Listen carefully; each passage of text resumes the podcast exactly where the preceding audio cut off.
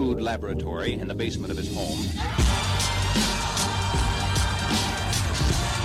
Hello, everyone, and welcome back to the show. Today, we have a tremendous episode for you a conversation with Monica Parker. Monica is the founder of Hatch Analytics. They do a lot of work inside the insurance industry. But the reason we had Monica on the show was not just the fact that she has experience in the insurance industry, but that she is the author of new of the Wall Street Journal bestseller, The Power of Wonder. And this idea of wonder and, and building wonder into our lives and how wonder is possibly the top level ingredient in which happiness is derived from, and we talk about that equation a little bit.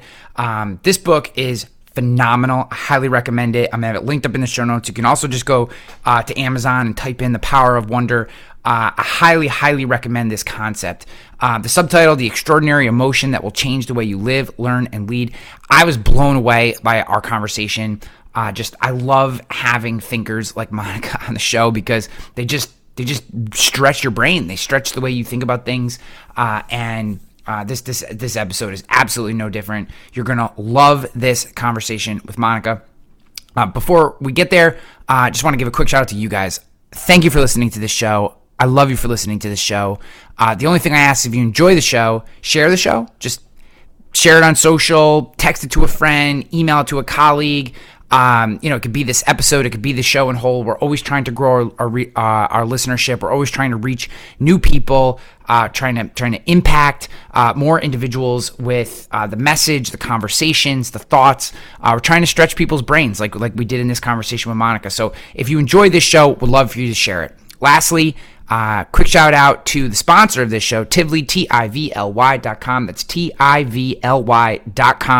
Tivly has been a foundational tool for us in building consistent traffic, consistent leads for our commercial business.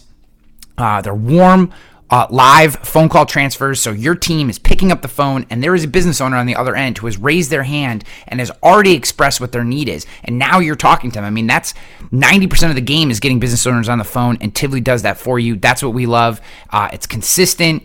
Um, the, the, the ROI is always there for us, and uh, we just couldn't be happier. And we just continue to grow our partnership with Tivly. And frankly, now that I'm saying all this to you, I kind of wish they weren't a sponsor because I don't really want you getting involved with our secret tricks. So actually, maybe a better thing to say is don't go to tivly.com. Don't go to tivly.com. Don't go to tivly.com and grow your business using warm commercial lead transfer calls. Okay, with all that said, uh, let's get on to this absolutely tremendous conversation with Monica Parker.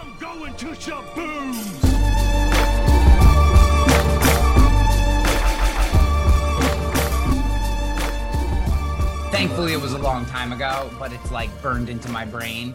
I uh, I I used to have a podcast that was specifically for uh, marketing, and this was this was a long time ago. Back podcasts were relatively new. Um, but it was fairly large at the time. We were doing like 40,000 downloads a month.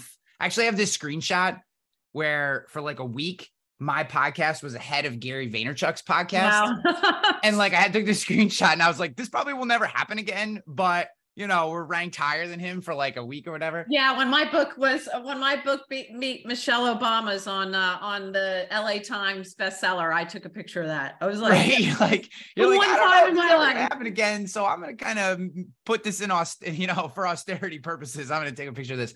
But um, I had, and I'm gonna forget who the guest was, but it was like fairly well-known author, best-selling author, and took a little work to get him on and we had this amazing conversation. Didn't record. Didn't record. Yeah. I I didn't know what to do. Like, you know, one, I'm like 10 years younger than I am now, so I don't have as much experience in general with like these yeah. types of situations. Uh, two, it was the first time that had ever happened. Three, this was someone who I know when they have an hour booked in their schedule, not not that we all, yeah, know, not that we have time to. Not going to give you another one. Yeah, I was like, oh no, like you got to be kidding me, and I, I, I like almost started crying. I was like, this, this is terrible. Like I don't, I don't know what to do, and ah, oh, man, I can't remember who it was. They ultimately did reschedule it. Oh, man, oh, really? That's lovely. Yes, they were super good about man, it is gonna kill me. I can't remember. It was so long ago, I can't remember now. Oh my gosh. Yeah, I guess it, you know, whatever. But they Yeah. did reschedule with me. It was like six months later, but that's fine. And then um, you know, I just was like, thank you so much. you know, thank you. You know, I don't know. It and here's the hard part though. The second conversation wasn't as good I know. because it was kind of forced and i could tell that they were doing it as a favor to me and trying to be nice and they were a good person and that's great and i was very thankful but the first conversation was so dynamic so interesting so off the cuff and fun and the second one felt forced we were trying to recreate it and Yeah. um i actually said because so what i do is i do the conversation and then i do a little intro after I, well, Yeah. most people do that and in the intro, I said, I explained what happened. And I said, look, like this is a tremendous conversation. And I said, you know, the first conversation, you know, I wish you could hear both. I wish you could hear both because we, you know, whatever. But yeah. So so now what I normally You're do is before the other person, the person even comes in, I hit record, which does freak some people out. And I'm like, look, I'm not Yeah. Gonna I'm not trying to share- catch in anything. yes i just uh i just want to make sure that we actually get this but but uh i want to i want to let's let's let's get right into this topic of wonder. I um you know when when whoever it was on your team you know reached out and i started looking at the topic i was like this is this is awesome. Like this is really really interesting stuff. And Thank um you know i guess my first question for you is really like where you know when I, when I was reading through your materials and and and looking at you know looking at all the stuff I, I was like wonder feels like one of those words you read in like a harry potter book right? Yeah. like we we we we fantasize or romanticize this this concept or topic of wonder but the idea that it could be used um i don't want to i don't want to miss misuse this word but strategically or or with intention um Yes, probably feels foreign to a lot of people who are listening. So maybe just start to get into a little bit where like I, I don't know we'll start there and we'll see where the hell we go Okay. Is there a question there? yeah yeah i guess what how do why why how do we take wonder from this romanticized concept to a concept that we can actually use with intention in our life Sure. So, um, wonder, I explain sometimes that wonder, it is about, there is a magical quality to it, and we've all experienced it. So, it is a universal emotion. Yep. But like so many things, we can prime ourselves to experience it. So, we can say, I'm going to seek wonder and find it because that's how priming works in our brains. So, there's a lot of like really practical ways that we can find wonder we can take a wonder walk. So, what makes a wonder walk a wonder walk? You decide it is. That's again the power of priming. You give yourself a single sentence prime and say, I'm going to go on this walk and find wonder during it. Um, another great way to uh, find wonder in a very practical way is just novelty, just trying new things, exposing yourself to new ideas, um, taking new paths it's really an opportunity. Our brain notices newness, and in newness is the opportunity for us to see things in a way we hadn't. And there is the opportunity for wonder. Um, and also, we can create a wonder mindset. One of the things that I try to explain to people is that wonder is not about a moment, it's about a mindset. And so, we can create a wonder mindset by really focusing on things like slow thought. So anything that helps us close down that chattering monkey mind that we all have and instead be really present. So things like um, meditation, narrative journaling, gratitude practice, all of those are mechanisms for creating a wonder mindset. And so there are a lot of very practical ways that we can bring wonder into our life. It's not just sitting, you know, in the lotus position, hoping that that some wondrous thing happens to us. Yeah. One of the reasons, another one of the reasons why I was so uh, interested and excited to chat with you is that uh, the primary audience of this podcast are professionals in the insurance industry, Mhm. not an industry um, that you would uh, usually assign to the topic of wonder, right? Like most of the time, we're pushing paper, we're looking at numbers, we're dealing with, with, with seemingly awful things, right? I mean, when really bad things happen in our world, unfortunately, uh, the professionals that listen to this show are the people who respond with in Hmm. different ways you know, I think in general we have a uh, uh, most people look at our industry as an as a negative. However, um, you know, it's a little secret inside and that we all kind of share in our industry, which we know, you know, no one else is coming with a check, right? So, so I, I, wanted to expose them particularly to this concept because I think too often um, the, the professionals who who who who sit in this space, I think they get bogged down by that negativity, by the the the mundaneness, the numbers, the the uh, regulation, these things that feel like they drain. Uh, and again, I, I'm this is an exploratory mission with you mm. for me, so I'm I'm learning. But like to me, when I think about a concept of wonder, I think are there ways and and is there are there are there ways that a professional in a space that, that does kind of live in that world that that doesn't it's not necessarily creative in its nature. It's not there's no fun products we can take pictures of. We're not exploring anything. We're we're this foundational back office service in most instances are how do how do those type of people who may feel that even if they love their jobs start to find wonder or practice wonder or build that into their life to maybe bring a little more excitement or joy?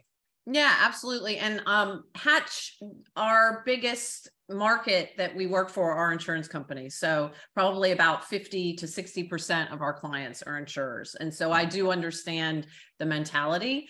And it can and i know that there's a lot of that there there are different personalities that exist within insurance. Certainly the actuarial teams are different than um, some of the non-life teams that tend to be a bit more can be a bit more creative. But what i find interesting is that in any corporate environment there is an opportunity for wonder at work and what I mean by that is that there are a certain set of, and I hate the term soft skills. So I'll just say human or social skills, um, social science skills that we can all benefit from and that are capacity building for us. And those are things like empathy, patience, humility, psychological safety, authenticity, and these are all things that we hear and they feel sort of like buzzwords, but they're actually all what are known as pro social emotions or pro social behaviors.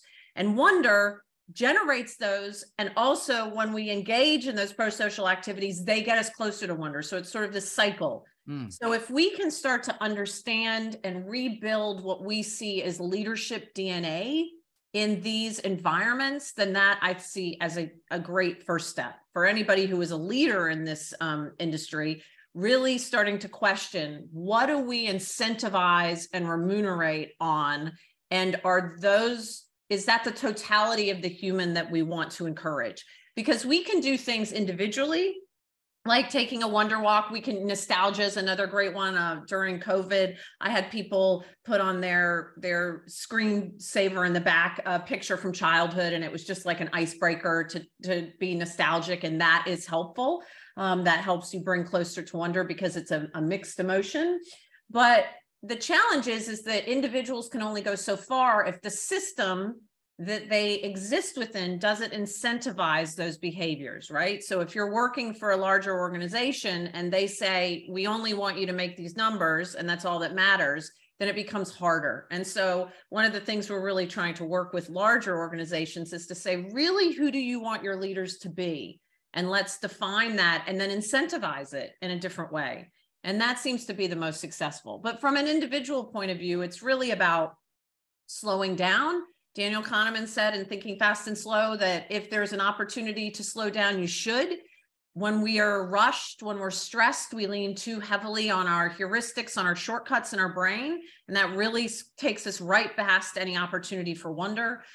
We can engage in daydreaming, which I now know sounds a bit crazy, especially for the actuarial types, but just allowing your brain the freedom to not be thinking about any particular element and not the ruminating kind of daydreaming but the kind of daydreaming that's what's known as positive constructive daydreaming. So that's the the future daydreaming imagining future scenarios is very positive for our brain. And then also just engaging in conversations that are different than you normally would and allowing yourself to hold competing ideas in your head at the same time. So i know that insurance there is a lot of drive towards having that single right answer and finding that there is an answer. And whenever we pursue the single right answer, we frequently close out all other thinking. And in that we lose the nuance and the nuance and that that variety is where we find wonder. And so trying to hold this paradoxical mindset, hold two competing ideas in your head at the same time and saying they could both be right and allowing that gray area, which again, I know is not something that people enjoy particularly. It can be uncomfortable for some people, in fact, but that is, that's a very powerful way to get closer to wonder. All right. There's a lot to unpack in there, and that's amazing. Um, so one of the things that I try to push often uh, on this show and the work that I do is uh, one of the uh, human skills that you pulled out. I also hate the term soft skills. I don't know why. I just don't like it. I don't have a particular reason for not liking it. Um, but soft, I do like soft is always a pejorative, except in toilet paper adverts. Soft is never yes. a thing, right? Yeah, it's kind of Charmin or bust for me. Yeah. So, um, okay. Um, so uh, is is humility. Mm. To me, a lot of the uh, other human skills that you mentioned, and I could be wrong about this. I'm not a psychologist. I'm a failed math major. So, um, but the idea of humility, uh, empathy, compassion, understanding, connection, to me, are all or are often derivatives of humility. If you you you if you are humble if you are accepting of the fact that we're all just dummies trying to make our way through the world and that we're trying to seek solutions then you are empathetic to others opinions and situations and you know challenges or or we're open to other ideas. We'll we'll we'll hold you know as you said hold multiple ideas in our head and that I find, unfortunately, in our space, I think often because of the nature of how uh, say retail agents are compensated, how executives in large organizations are promoted. Ego is a large part of it. It's a it's there's this yep. me brand. If if if you look to me and I don't have the solution like this, then I'm not going to get promoted. I'm not going to get this appointment. I'm not going to get this account. And uh, an ego for a long time has been uh, almost held as a as a stand certainly as a standard operating procedure, but also rewarded to a certain extent. And I think what the uh, again, this is another cliche that I kind of hate, but the more connected nature of our world, the fast-paced nature of our world, the the more diversity that's being brought into this particular industry, which is phenomenal, um, both from from gender, from race, from ideology, from religion, all these different these different ideas and concepts have been brought in that single focused, ego driven, my name is on the box mentality is starting to break down. And I think that's where we see this struggle. And uh, what's been interesting to me, and I'm kind of making this, I was kind of making this connection in my brain as you talk. So I don't want you to think that this is a well thought out idea. It's not. um, but uh, uh, I have seen in, in say like the last uh, half decade, uh, a lot of young to the business agents, not necessarily just young in age, but m- most of them are say under 35, but but young to the business agents starting their own agency. And the way that they do it is with vigor and passion and brand and and they and they they talk about their business and they start podcasts and they engage in their communities. And it's like this thing and it's and and and, and it's maybe there's some ego to it, but it's more this like you can tell there's like passion and, and interest oozing out of them where mm. their counterparts um one, don't talk about the business that way when they started. It was grinding on this business and my head was down and the lights were off and I'm in the office till 10 p.m. And you know, I had my white shirt and my and my black suit and and like so to me, it's very interesting. It feels like, and maybe this is just the the that the generationally or where we are uh, as a society today or whatever, but it does feel like um, people are starting to capture this idea. Do you think it's a societal shift that is cha- happening in general, and this generation is bringing it in, or do you think, um, I, you know, I don't, I don't know that I have an answer. I just was starting to make that connection that hmm. a lot of these younger agencies that I see are operating with seeming. I'm gonna. I know it's not the same thing, but I'm gonna say maybe a, a stepping stone to wonder being uh, passion, commitment, excitement, energy um, that that wasn't there in their predecessors what I'm hearing is actually you describe authenticity, that there's this direct alignment between what they are passionate about and then what they're trying to share with the world. And authenticity is another one of those elements that is uh, directly is enhanced by wonder and also can enhance wonder. So there's a lot of evidence around authenticity that says that authentic leaders are uh, more respected there's what's called this idea of cultural coherence. So if the organizational culture is one thing, and then they say, oh, bring your authentic self to work, but it doesn't match, that gap is a, is a real problem for people. But those who feel that they can be authentic at work, they have higher job satisfaction, they have higher engagement, motivation, performance, all of those things. That is proven. And, you know, even a study that showed that people who pitched for uh, startup funding. If they were authentic, they performed better than even people who had improved decks. You know, so it's a it's a really people sense that authenticity. But sort of linking that to humility, humility also has you know tremendous benefits to a working environment. Humble people by their nature have a secure balanced sense of self. And so they appreciate and recognize the contributions of other people. And that's really one of those key elements. There was this fascinating study um, two series of studies actually where they found that humble ceos lead stronger management teams and those management teams are more effective at collaboration they're more effective at information sharing decision making and and following a shared vision. And then in another study she found that ceo humility was associated with empowering those leadership behaviors. So that empowerment then prompts greater integration between top and middle management. So it really does then directly contribute again to increased engagement commitment job performance. So humility really wraps around.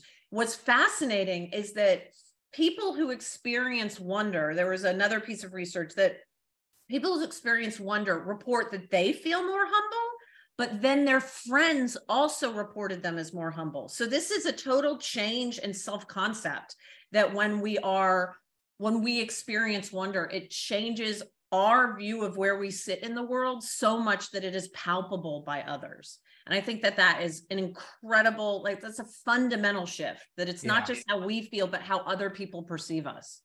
Yeah, I um I was talking to a, a few uh, I was in a mastermind, I was talking to people and they were asking me about my leadership team and how I have a team of 22-ish people that work for Rogue Risk and um and we were talking about our leadership teams and how we operate. And I'm I'm like the if there's an whatever the opposite is of a of a micromanager that would be me. I one I don't have the brain power to it. And two i hire adults and i treat them like adults i guess. Yeah. Um and you know people were asking some questions and i said look like you know my my opinion is this is this is advanced leadership. What i mean by that is not advanced like better. What i mean by it's like really hard. Like it's mm. it's easy to go i need you to produce 100 widgets and they need to be here by the end of the month and you're going to use this process and this tool and da da da.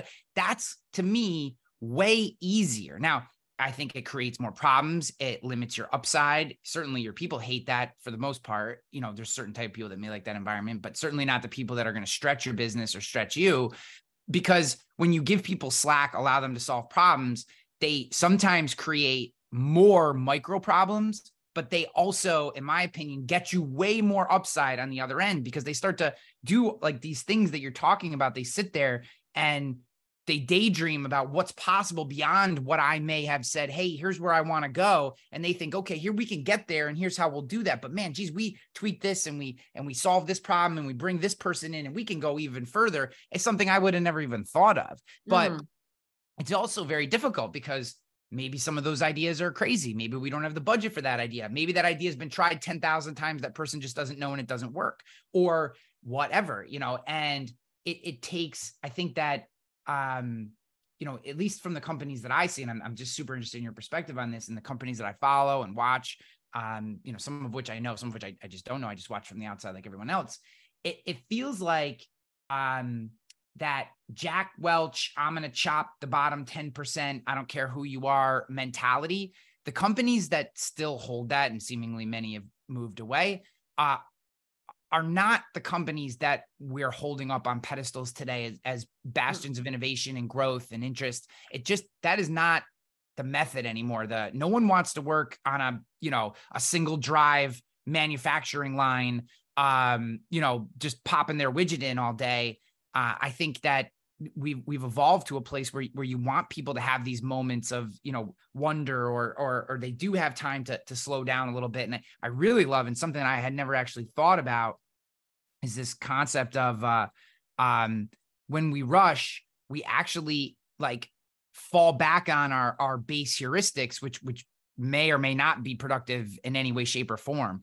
Um, that that concept to me is something I've never really. It makes complete sense. I don't know that I'd ever wrap my head around it, but it's almost a little scary. Like you, you almost you have no control over what someone's base instincts are or base mm. heuristics, and if you push them beyond I don't want to say their capabilities, but beyond what should be expected of them in a normal day, you're ultimately opening yourself up to maybe more problems. Does that seem accurate? Absolutely. And it's there's a, a, a psychological phenomenon known as action bias. So it tends to happen in people who are leaders who feel pressured who uh, where there are a lot of externalities that they can't control therefore they want to control everything that they can and the problem is is that we live in a society that rewards leaders who make decisive decisions even if later it's it's found that those decisions were terrible decisions. We still say oh but they they acted decisively and this comes back to if we can slow down we need to because just because you act decisively doesn't necessarily mean it's the right decision and if we're leaning on those old heuristics those heuristics could include things like bias it's terrible for inclusivity um, they could include things like overworking your team so basically, just giving this idea of, I don't know what to do. So we're going to start a thousand new projects this week. You know, we've all worked for people like that. And of course, it just goes back to uh, Dan Pink's drive, which was based again on some earlier research autonomy, mastery, and purpose. When we have those things, then we perform better. So, this idea of axing the bottom 10%, the bottom 10% based on what? And this goes back to our idea of what is the employee DNA? What's the leadership DNA? If it's based on some, how many widgets did you make this week? Well, great. You know, what is, how does that mean? How many people trained those people to make those widgets or supported them when they got tired or any of the things that, that other le- true leaders do that maybe aren't quantified. And so, yes, I would say that that mentality, I, I will have people sometimes talk about productivity and I think productivity is a red herring. You can be a busy fool. You know, I see it as performance. And then when you start talking about performance, what is performance? It's something that can be more holistic that that includes these human qualities as opposed to just the bottom line. Yeah, I I, I couldn't agree with you more. It there's there's so many, you know, and and and uh so we were actually acquired back in April of 22, uh, 2022 by a company called SIA. So uh, they are, we have a parent company, and what came with that parent company, we were we were a startup, was uh, their HR department, and inside their HR department is one of the best I'll butcher it, human culture, you know, whatever, all the thing words, the new words for that position, people I've ever worked with in my life. She's phenomenal. I, uh, most of the time, I find these people to be anchors. She is not. She is understanding. She gets the business side of what we're doing and absolute pleasure to work with and just think the world of her. And one of the things that she has really helped me uh, wrap my head around as a leader is is is uh, not using the same exact words that you use, but but that concept. Um, results aren't always the same as performance, mm. and that we need to dig deeper. We need to understand. Uh, and one of the things that we found was that you know it's easy to look at someone's numbers at the end of the month in a sales position, say, and be like, "You didn't hit your numbers. You know, you you stink. We need to get rid of you." Right. And and I found myself because we were a startup, because we had 10,000 fires we were trying to put out, being rushed, seeing things like that, and finding my mind dropping back into, as you said, this kind of base idea of like, you didn't hit your numbers. What's wrong with you? Like, uh, you know, when I did this job, I did this, you know, whatever. And, um, well, we slowed down, had some conversations, right? I, well, I won't say that I slowed down, but I had some conversations. And what, what, and what she shared with me was like, do you have any idea why they're not hitting their numbers? Like what maybe, what is the reason? Maybe they're not hitting their numbers because they're helping other people hit their numbers. I'm working with a recruiting firm and this is one of the things that they found is that several people who weren't making their numbers weren't making them because they were actually supporting oh, other yeah. people in achieving that. And then when this person didn't get promoted, it happened to be a woman because there you go you know there she was nurturing. And when this person didn't get promoted it actually really upset those that she had helped because they said she deserves it. And who did they promote? They promoted somebody who was a really successful jerk, someone who made their numbers, but was like, You're going to be in my wake, buddy, because I'm going to get there before you do. Meanwhile, she's helping these people. She doesn't make her numbers and she gets penalized for it. And this is one of the main drivers for changing the DNA, the leadership DNA, because they said, Wait a minute, we've got to have incentivization beyond just the bottom line.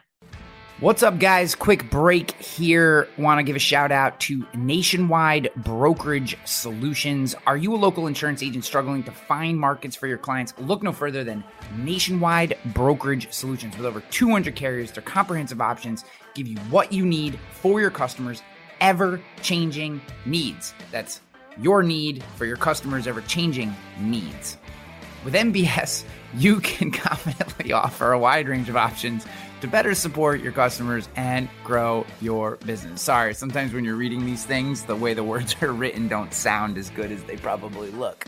Don't settle for less. Do more with NBS. For more information, go to Nationwide Brokerage Solutions. Visit nbsbrokerage.com.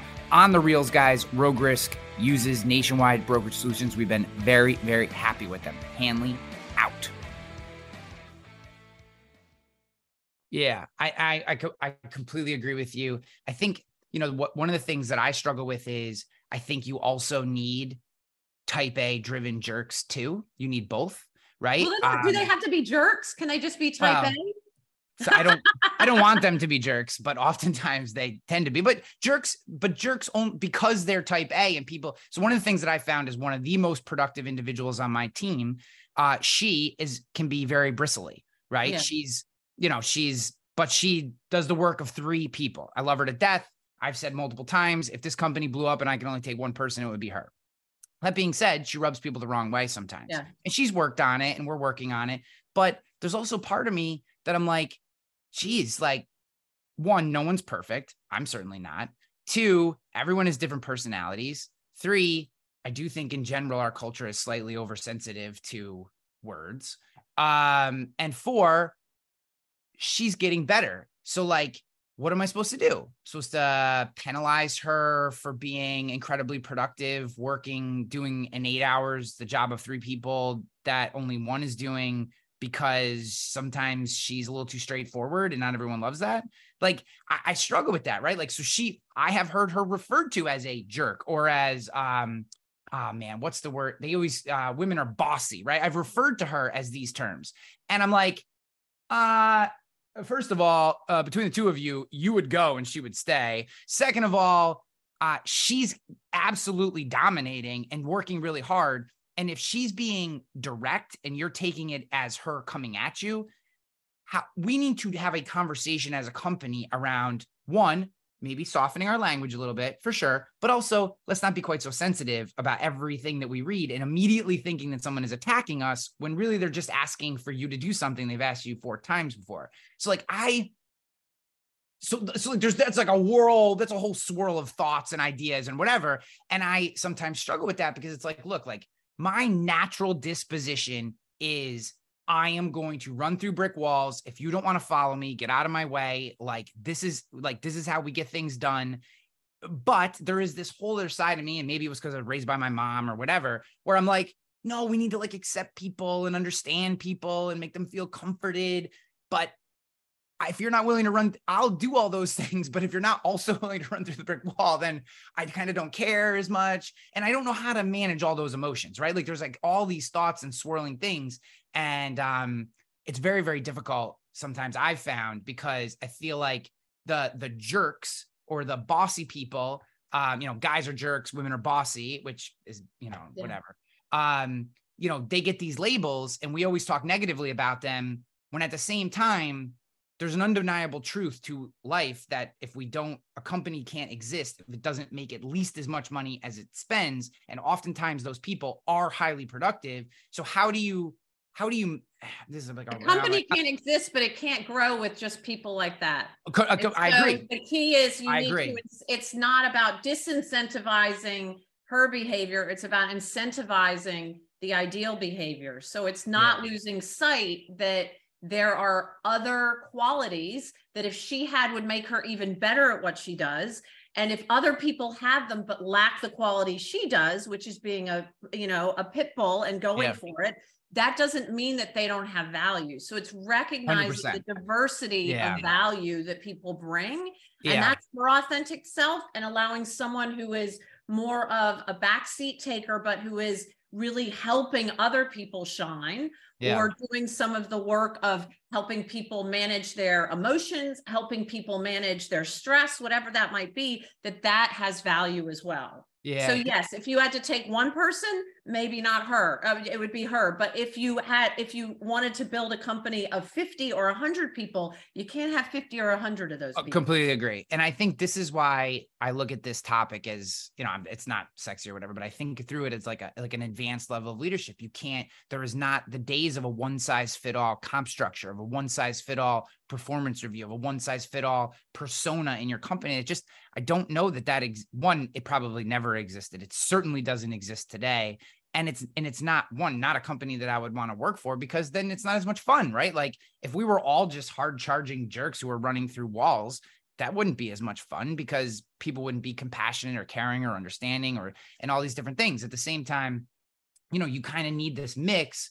And uh, you know, what I I I complete I love your concept of and I love this idea of being authentic and and you know we have we have a um we have a, a saying inside our company be whoever you want to be but don't put your shit on anybody else right like mm-hmm. we I don't care I don't care what if you paint yourself purple and love to do your zoom videos upside down but don't mandate that everyone else do those things, right? Like we, this is who we are. Like you get to be you. We're working on a, on a shared mission, a shared set of goals. We serve a certain clientele. We serve them in a way that I would like to believe is caring and understanding and compassionate. And we try to, we're, we're essentially trying to help small business owners who are oftentimes kind of thrown out or treated very poorly in the insurance industry. We're trying to help them and give them enterprise level service down market. That's what we're trying to do.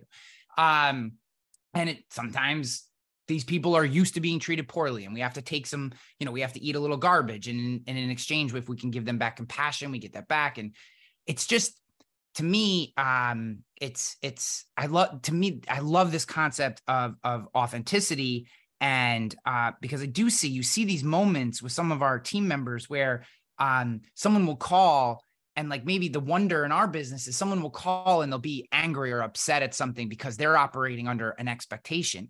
And if we can hold our composure work through that uh, be stewards of their account of their business of our business oftentimes by the end of that call they've turned around and they may even be apologizing for the way they initially picked up the phone and called and then you you'll see them come on zoom meetings they'll have this big smile on their face and they'll want to tell that story and it's like bam that's it right there that's what we're trying to do um, and you know, it's but it's it's not easy. Like this is not easy stuff.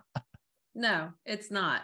So um I, I have two I have two two other specific questions that I that I wanted to get to. Um uh but you have like just in th- you know this associated with the book and the, and the woman who reached out to me, she wrote this three words: stop chasing happiness.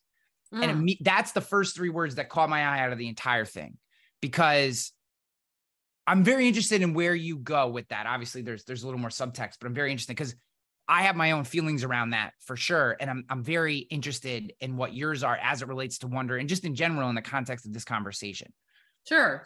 So the reason I say that is because for starters, we are, uh, at least in America, obsessed with happiness. It seems to be the end goal of everything. I mean, it's in our constitution, right? The pursuit of happiness. But the problem is, as a for starters, as a nation, we are very unhappy. You know, there are one in four people are on antidepressants.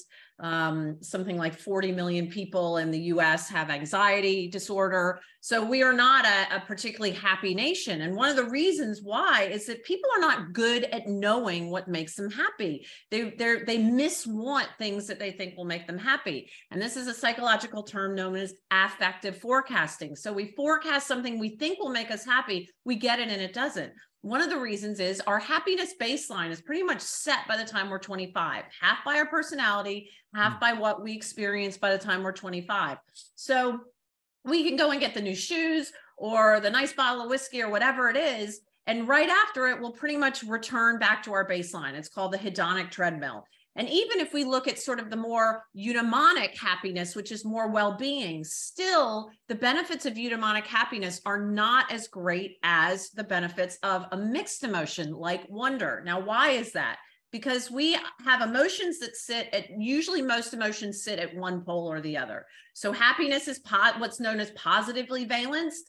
And then we have like fear, which would be negatively valenced. Some emotions have both valences together at the same time. Wonder is one of those, awe is another, curiosity. We can be curious about things that aren't positive, gratitude, nostalgia, um, what's known as existential longing or bittersweet. Susan Cain just wrote a book about that recently. So these are all emotions that are known as mixed emotions. They're complex emotions rather than simple emotions. Happiness is a simple emotion. And when we hold complex emotions in our mind at the same time, it gives us a great deal of resiliency along with that feeling of it can lead to happiness but what it does is it gives us the opportunity to feel more and it deepens our emotional vocabulary, our emotional portfolio. And so, happiness, you can't be happy looking at a war in Ukraine. I mean, you'd be weird if you were, but you can be in wonder and you can be in wonder. And in that, that starts to give you those benefits of empathy, of humility, of authenticity, of all of those pro social emotions. It makes you more tolerant, it makes you want to be a better community member. So these are things that I see as more beneficial, and it's much easier to find wonder than it is to find happiness. We're terrible at knowing what makes us happy. So I think we should just put happiness to the side and focus more on trying to find wonder. And the outcome may be happiness, but even if we don't get that, we still get so much benefit from it. I like that a lot. I I, I agree with you and I actually talk to my kids a lot about this, who are nine and seven. I probably talk to them about too many heady adult topics, but uh, no, I'm, there's never too many heady and adult topics. I grew up in a home like that, and I can tell you it made the difference in me. Yeah, I uh, I I enjoy sharing with them the things that are because I love this stuff. This is like crack cocaine to me. Not that I, I haven't actually done crack, but if I had done that, seemingly this is what I feel like it would be like um, from a mental standpoint. Um, but I don't know if you uh, follow Jordan Peterson at all, but he, you know, kind of, I like, I actually think that that where you've taken this is actually an extension of where he's taken it but you know he he talks a lot about um don't focus on happiness focus on purpose find purpose find find meaning because you know no little boy or girl's dream is to is to work in the insurance industry. No one at 7 is in second grade going, you know, you know, Miss Johnson, I want to be an insurance agent. Like that's that's not what anyone says. However, here I am, 42 years old, 17 years in this industry, and I love it to death. I love the people, I love everything about it. And regardless of where I go, I will be in this space. I just I found my meaning and purpose and and particularly I like helping insurance agents um, and in their own success. Um, I don't really value my own success very much, but um, but to me, it's it's it's it's this this idea of of finding purpose and forgetting about things like passion, whatever you find purpose and, and, and happiness is a derivative. But but to me, it actually feels like you maybe purpose is step one and wonder is is uh is the is the is the elevation of purpose yes. and then out of that comes happiness it actually feels like you've to, to me just just thinking through his you know what i've learned from him and what i'm hearing from you is that maybe the, the first step in this journey is to find some sort of purpose and then out of that purpose is going to come wonder as you as you have mm. curiosity and empathy for the people yes. or the situation or whatever so that so you're elevated from that and then happiness is just this derivative that falls out of wonder and that to me that to me feels like uh uh uh well, I'm gonna have to do some. I'm gonna have to do some thinking on that. I kind of, I kind of like that quite a bit. So there's a there's a, a gentleman named Shigehiro Oishi, and he did a piece of research and he looked at obituaries through the U.S. for a, a, a large period of time, and and analyzed these. And what he found is that while people said what they wanted was something that they thought would make them happy, what they regretted not being able to do on their deathbed or put in their obituary were the things that were psychologically rich. And this is the term he uses. And these are things that are purposeful, that contribute to who we are as humans. So, like, I never got to go to a college. I regret that. Or I didn't spend enough time with my children. I regret that. And so, looking at the things that we would miss if we didn't do them. So, psychological richness to me is the underpinning of what then creates a wonder mindset. And that's one of the things I always try to say. Again, wonder is not a moment, it's a mindset, it's something we can create. And so, if we look at things that make us psychologically rich and give a psychologically rich life, and that is purpose driven, but that is also contributing to others, that is filling ourselves epistemically. So, you know, knowledge for knowledge sake, um, really exploring in a in a deep, curious way, not just surface curiosity like Google searching to settle a bet, but deep curiosity about big ideas. Then we have the opportunity that creates that level of curiosity that level of absorption that level of openness that that allows us to be on a runway to take flight to wonder. Where did this come from for you? Like how did you get to this topic? What where I mean, nothing is maybe a spark. It's a it's a it's a series of events that leads to this. But how how did you get to this to this idea? So I set about to write a book about change management, which in retrospect would have been really freaking boring, and I'm glad I didn't.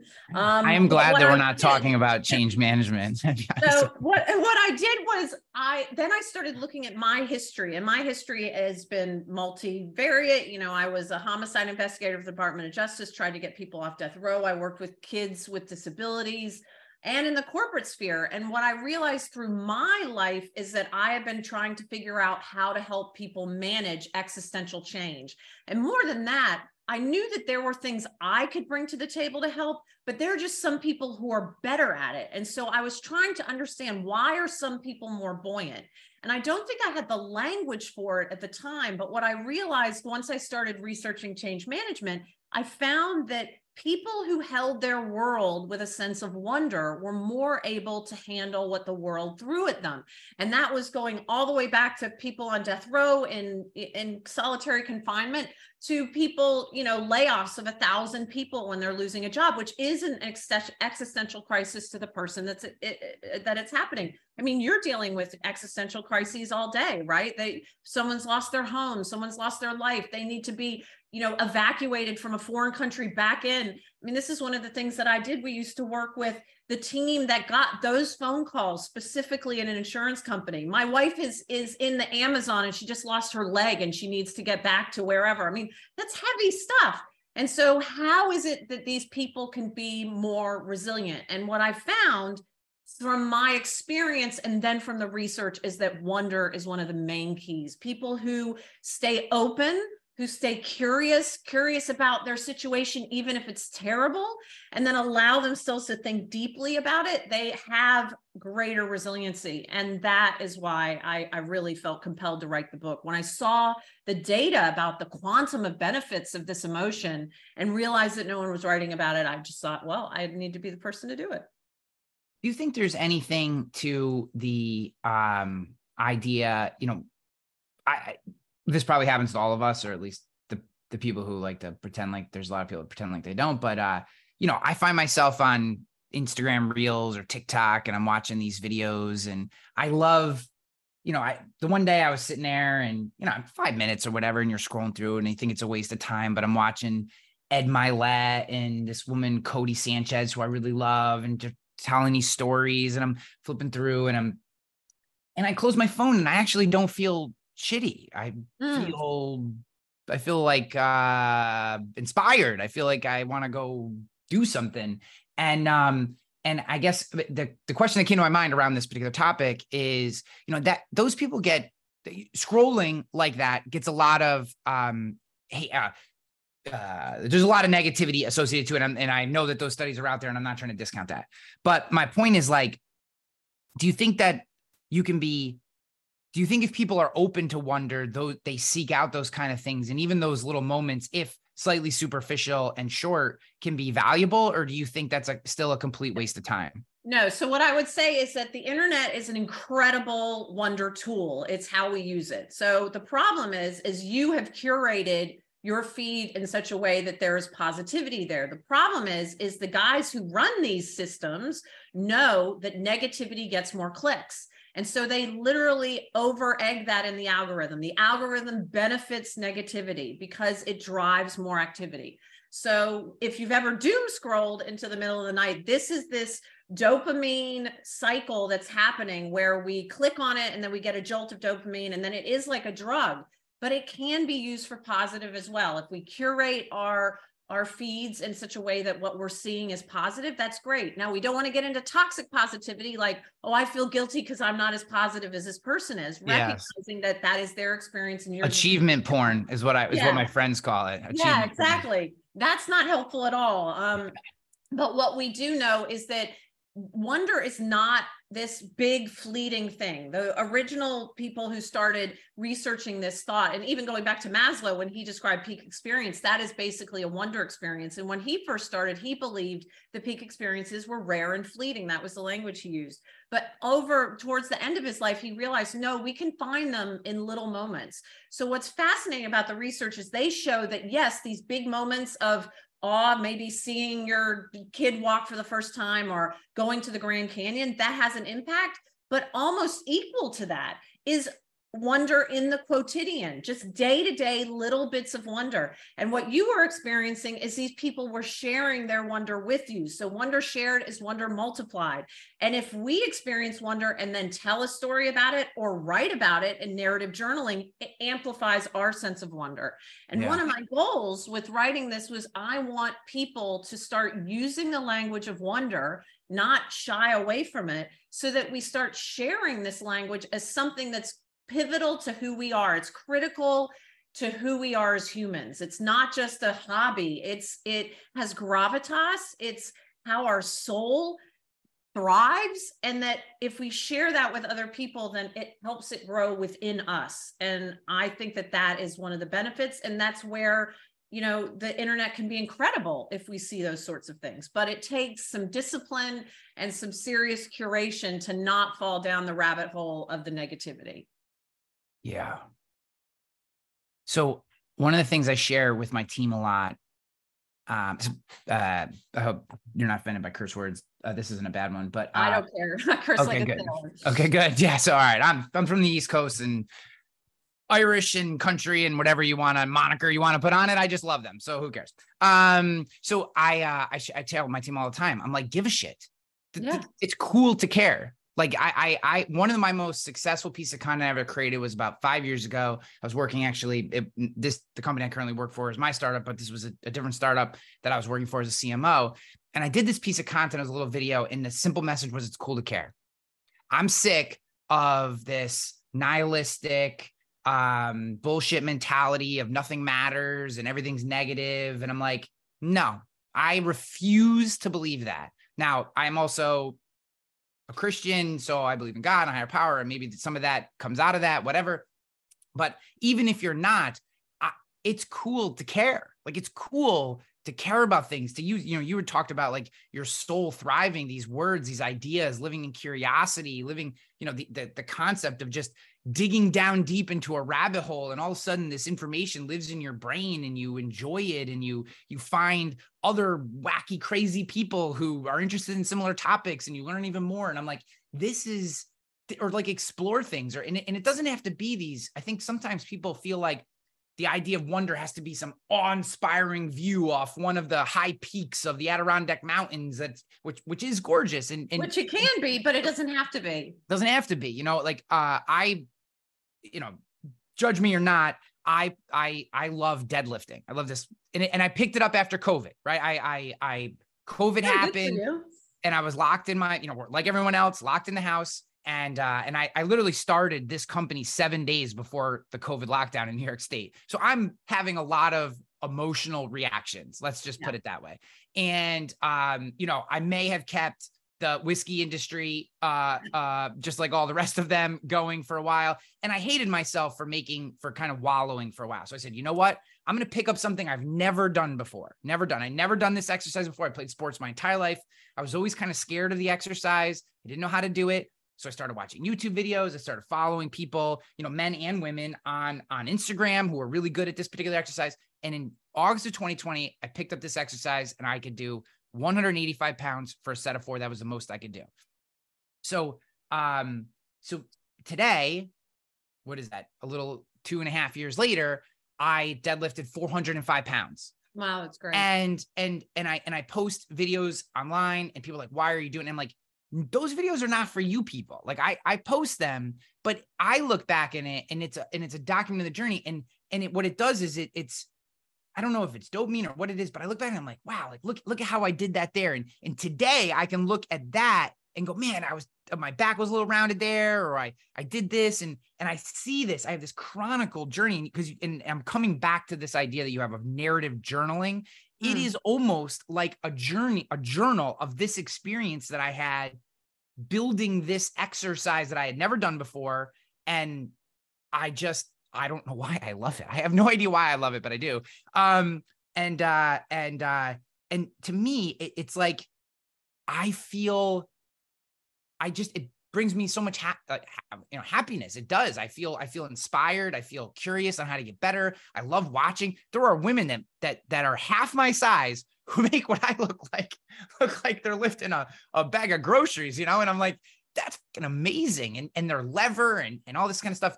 And to me, it's like I feel like um, I hate the nihilism and the and the and the secularism of 2023 because I feel like it's it's a direct attack on everything that you've been talking about.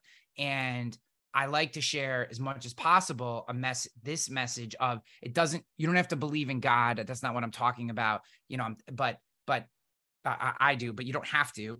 Um, it's it's finding things that are that that bring these emotions to you that you can connect with people because because the human connection that comes out of this particular emotion or at least my understanding of it i obviously have zero i have none of the knowledge or depth that you do. It's incredible. I've, I've been so impressed and happy and amazed talking to you. It's been incredible. But um but the human connection that comes out of these wonder moments you never break it. I feel like it sticks for you forever. Your souls are like slightly intertwined in these moments. Yep. and that to me is why we're here well, and, and what I like about wonder is that it can exist in a secular form and you can follow that just as in a secular way and it will still enrich it, or it can knit itself into a religious practice and it, it knits itself so seamlessly into a religious practice.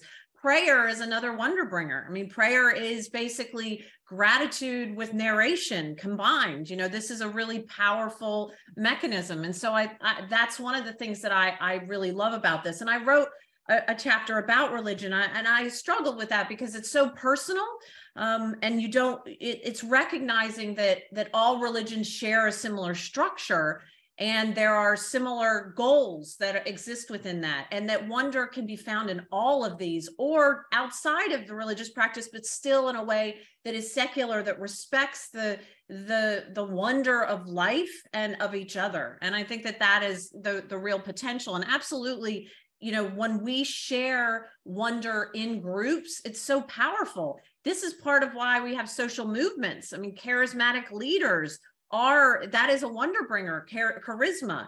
And of course, it can be used for negative. We know that there are some charismatic leaders that don't have. And what happens with charisma is it creates a moment of, of malleability, of brain plasticity. What gets planted there can be good or bad. And so this is how we end up with cults. But if we look at the positive of charisma, this is how we end up with, with social movements, how we end up with with um, incredible communities and that can be religious communities or otherwise and so it's really an opportunity to to to bond with people in a more meaningful way. And i and i think that narrative journaling is a great way to tap into that as well because we love stories and who loves a we love a story more than anything the story of ourselves. I mean you think of your children how many times do they say tell me when mommy and daddy met you know because that's the story that's their origin story. So if we tell stories about ourselves to ourselves then that can have a really positive impact as well to end this on the most trite comment of the day with great response or great power comes great responsibility um Maya, it has been an absolute pleasure speaking to you. Uh, just a, uh, a wonderful conversation. Again, I'm going to go there because we're ending this on uh, cliches.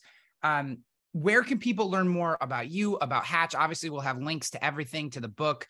Um, uh, this, you know, I hope everyone after hearing this conversation wants to dig deeper into this topic, integrate it into their business. Obviously, guys, I had Monica on for a reason. This is something I think is uniquely important to our space and the the the the the mind uh, the, the the the monotony and the uh, doggedness of our industry. I feel like this is something that can really separate us and uh, and and create cultures inside our agencies and inside our insurance businesses um, that will help us grow. So so where can people find out more about you and and everything that you do? So they can find me at monica-parker.com. Um, you can also find more about co- the, my company at hatchanalytics.com. But if you go to Monica Dash Parker, all sorts of information there. And I also have a newsletter that comes out every Wonder Wednesday that shares some of the things I'm thinking about. So those are just some of the ways. And yeah, I'd love to help any. I I love insurance. I'd love to help anybody um, bring wonder into their work. Awesome. Thank you so much. Thank you, Ryan. It was great. Yes. Hey, agents, listen to this. Listen to this. What are we terrible at? Think of it. Think of it. Really? We're, we're terrible at training, right? We're not very good at hiring. We're not very good, terrible at firing, actually. Uh, terrible at creating process and some workflows. Terrible at technology and implementing that technology and even knowing what type of technology we want. And the list goes on and on. Now, listen, I'm an agency owner, and I, you know how it is to to fix a problem. The first thing you got to do is you got to admit you have a problem. Here's what you do go to virtualintel.com. Check out what we do because we do all those bad things that you can't do. Really? And you may do one or two of them well. Good for you if you can do them all. Just want you to know you're in the minority. But if you can't do any of them good, or you don't even want to do them anymore because it just takes too much mental power, then good for you for realizing that and give us a call. I'm telling you, virtual intelligence, that's what we do. And where we specialize in high quality VEs, not virtual assistants. Look it up. Go to ChatGPT, put in what's the difference between a virtual assistant and a virtual employee. Enough said. I don't have enough time to go on and on about all the differences on this 60 second commercial. But you've got time to search it and look at it.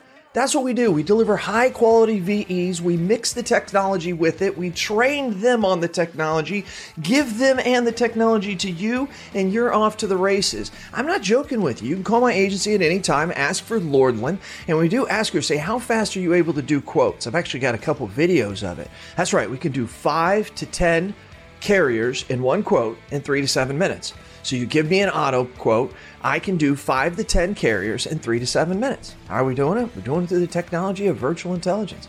Give us a call. Check us out. You can ask for me personally. I'll do the demo for you. Who are they? CAS certified.